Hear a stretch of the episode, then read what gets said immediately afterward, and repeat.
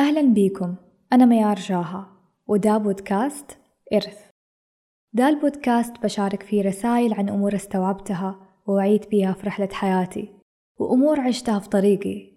رسائل ومحتوايا هي الإرث اللي أتمنى تكون موجودة عشان تفيد وتنور الناس في الحياة حتى لو انتهت حياتي في يوم من الأيام. ولهذا السبب سميته إرث لأني متأكدة إنه كلمة مني ممكن تكون رسالة نور ووعي لشخص ما في ذا العالم. وحلقة اليوم بعنوان نعم مفقودة. نحن موجودين في دنيا فيها عطاء ومنع. يعني الله رح يعطيك أرزاق ورح يمنع عنك أرزاق. فنحن بطبيعتنا بنفرح عند العطاء بنفرح لأنه في نعم موجودة في حياتنا. بس عند المنع بنتألم ونتضايق ونحزن لأنه بعض النعم كانت من البداية مفقودة في حياتنا وعمرنا ما عرفنا طعمها أو كانت موجودة في وقت بس بعدها فقدناها. أنا حياتي ما هي كاملة زي زي كل الناس وزي ما أمتلك نعم كثيرة ما أقدر أحصيها أكيد عندي كمان نعم مفقودة كثيرة.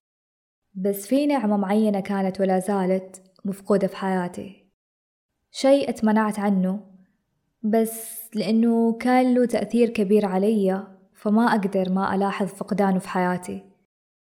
كنت زمان أزعل وأتضايق ومرات كثير أبكي فيها وكنت أتساءل بيني وبين نفسي وأنا صغيرة إنه ليه تحرمت من دي النعمة؟ ليه يا الله منعتني من إني أحس بطعم هذه النعمة؟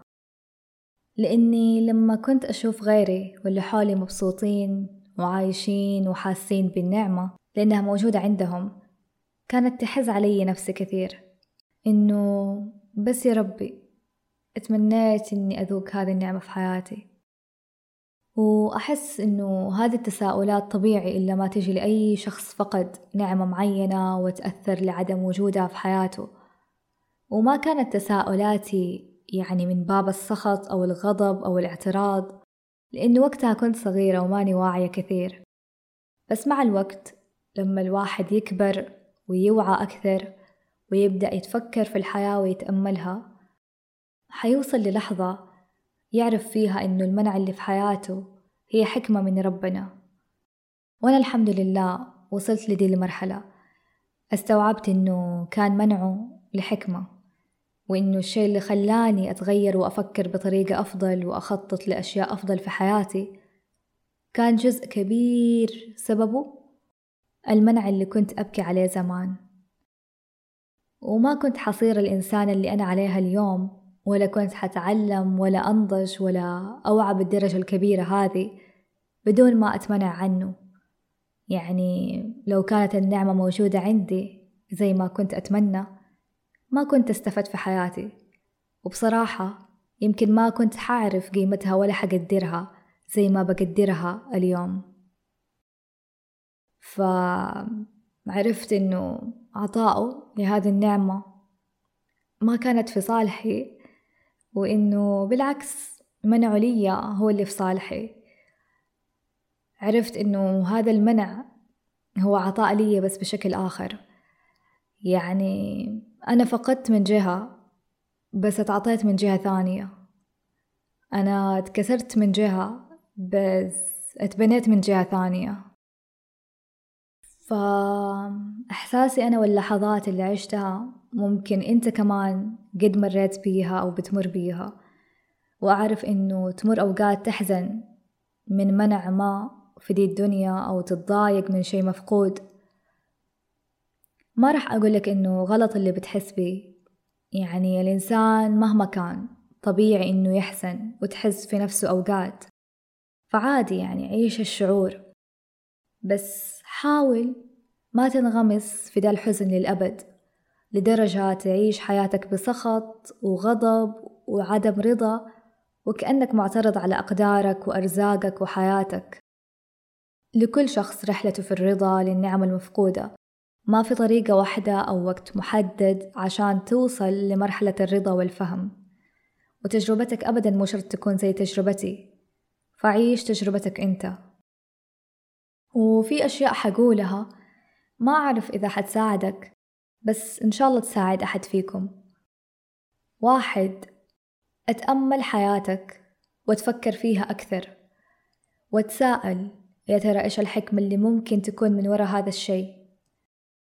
اثنين إنك تعرف إنه الحياة ما هي كاملة ولو كانت كاملة وكل شيء موجود زي ما أنت تتمنى ما كنت حتحس بقيمة الشيء في الحياة ولا حيكون لوجودك قيمة.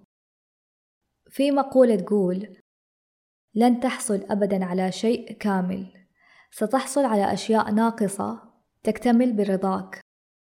ثلاثة ممكن تفكر من ذا الجانب إنه ترى مو كل الأرزاق والنعم لمصلحتك حتى لو أنت كنت تشوفها أشياء جميلة. لأنه ممكن بدال ما تكون نعمة لك تكون نقمة عليك. ونعمة بدال ما تخليك شخص صالح تخليك شخص فاسد أو متكبر أو غافل. ما تدري حقيقي.